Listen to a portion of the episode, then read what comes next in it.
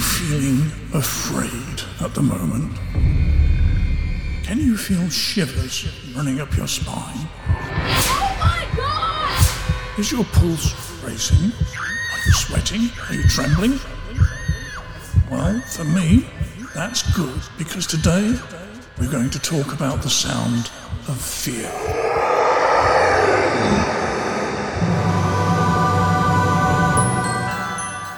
My name is Richard Broom, and our story today begins in 1980, when an engineer and university lecturer called Vic Tandy was working alone at night in a medical manufacturing company's research laboratory. Vic had heard rumours from other people he worked with that suggested the laboratory was haunted.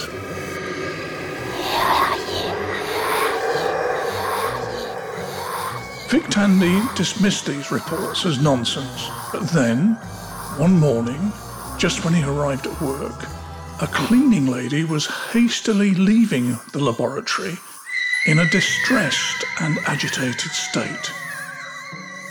She had seen a ghost.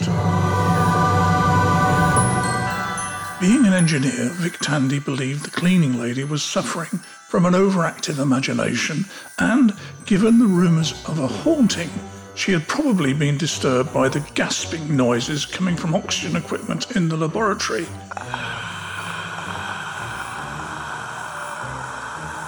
Vic Tandy, it seems, did not believe in ghosts. Later that day, Vic Tandy began to feel uneasy as he worked away at his desk in the centre of his laboratory. He felt a sense of anxiety. He suffered cold sweats and shivers. He felt ill and uncomfortable.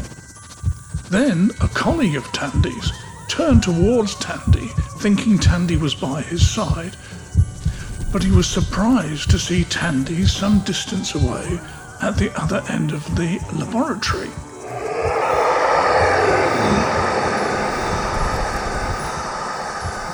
Generally, within the laboratory, there was a growing feeling of discomfort. But there was no apparent cause or reason for the strange feelings the workers in the laboratory were experiencing. Perhaps the laboratory was haunted after all. Then, one night, Vic Tandy was working in the laboratory on his own. Once again, he was sitting at his desk, writing. He became cold and he was sweating, and he had the distinct feeling he was not on his own, but he knew he was the only person in the laboratory. Then, after pouring himself a coffee and returning to his desk, he saw, out of the corner of his eye, a strange grey shape floating in space. When he turned to look at the shape, it vanished. At this stage, Vic Tandy decided he was probably losing his mind, and he went home feeling, as he put it, terrified. Now, there are two things you should know about Vic Tandy. Firstly, he was a highly accomplished engineer. Second, Vic Tandy enjoyed fencing, the sport of sword fighting, if you like. And the day after Vic's spooky experience in the laboratory, he returned to work, and after work, he put one of his foils, in other words, one of his swords, into a vise to carry out some repairs to the foil. A fencing foil measures just over 1 metre from handle to tip. Foils are made of long, springy metal, and so, in your mind's eye, picture this foil clamped in a vise. The vise was, of course, fixed to a workbench. One end of the foil would be clamped in the vise, the other end of the foil would be pointing upwards and would be free to move. After a few minutes, Vic noticed that the free end of the foil was vibrating side to side, rather like a tuning fork would vibrate. At the same time, Vic began to feel those strange feelings of apprehension he had experienced in the laboratory earlier. Vic Tandy knew, as an engineer, that things do not just vibrate on their own. The energy which was causing the foil in the vice to continually vibrate had to come from somewhere. The question was, where? Being an engineer, Tandy decided to experiment and detach the vise from the bench with the foil still in it. He then moved the vise and foil up and down the laboratory. He found that the maximum foil vibration occurred right next to his desk. He was clearly onto something. At this stage, we have to consider sound. If you look at a loudspeaker, especially a bass loudspeaker where music is being played, you'll see the cone of the loudspeaker vibrates. Those vibrations cause the air molecules in front of the speaker to also vibrate, and those vibrations travel as a wave through the air to our ears, and we hear the sound of music being played. The air molecules in front of the loudspeaker knock into one another, rather like billiard balls do on a billiard table. Those sound waves can travel through air, water, solids and even gases, but sound waves cannot travel through a vacuum as there are no particles such as air particles to vibrate. And if you've watched Ridley Scott's film Alien, in space no one can hear you scream. Now, our ears are pretty good, but not that good. We humans can hear sounds in the frequency range 20 Hz to 20 kHz. That's 20 Hz to 20,000 Hz. We call this the audio frequency range. By the way, as we get older, the range of frequencies we can hear begin to narrow down. This might explain why us old folks can no longer hear those high notes when music is played to us. But then there are sounds we humans cannot hear at all, no matter what our age. Below 20 Hz, those sounds are called infrasound, and above 20 kHz, 20,000 Hz, those sounds are called ultrasound. Many people will know of ultrasound because they have had scans in hospital. This is especially true of pregnant women who regularly have ultrasound scans to check on the health of their unborn babies. But what about infrasound?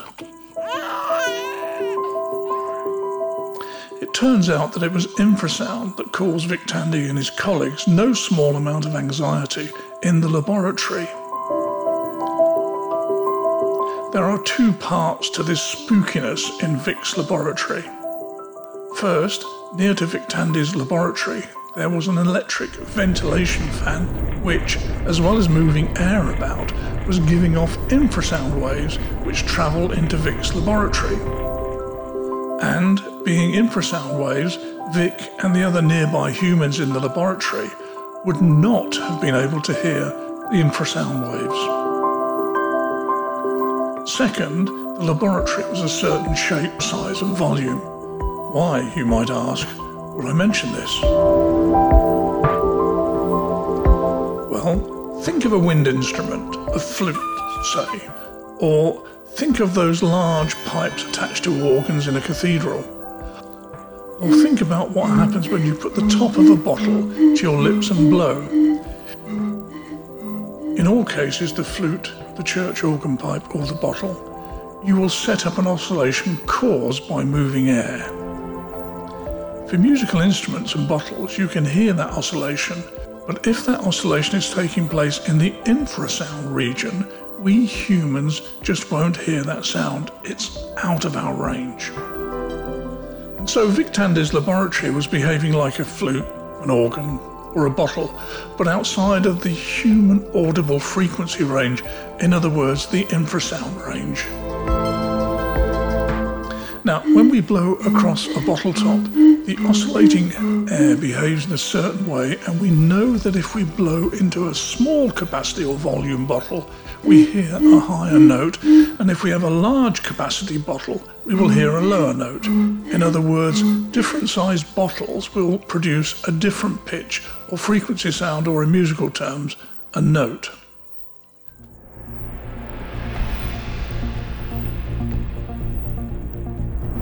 Now, please consider something else.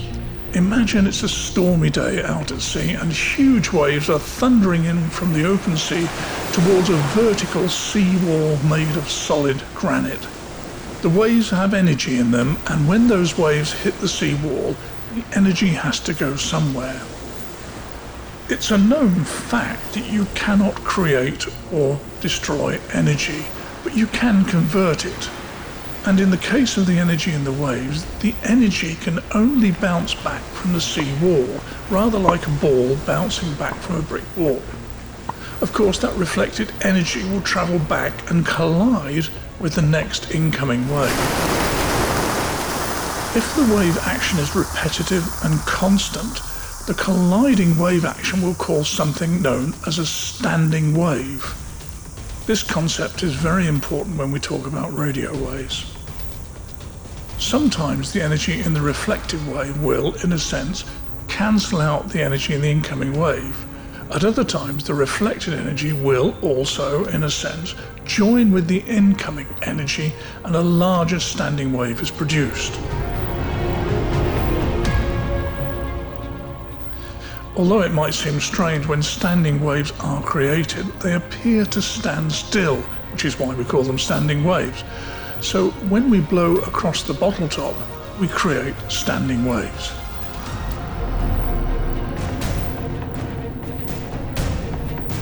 The man who first noticed standing waves was the great British scientist and my own personal hero, Michael Faraday.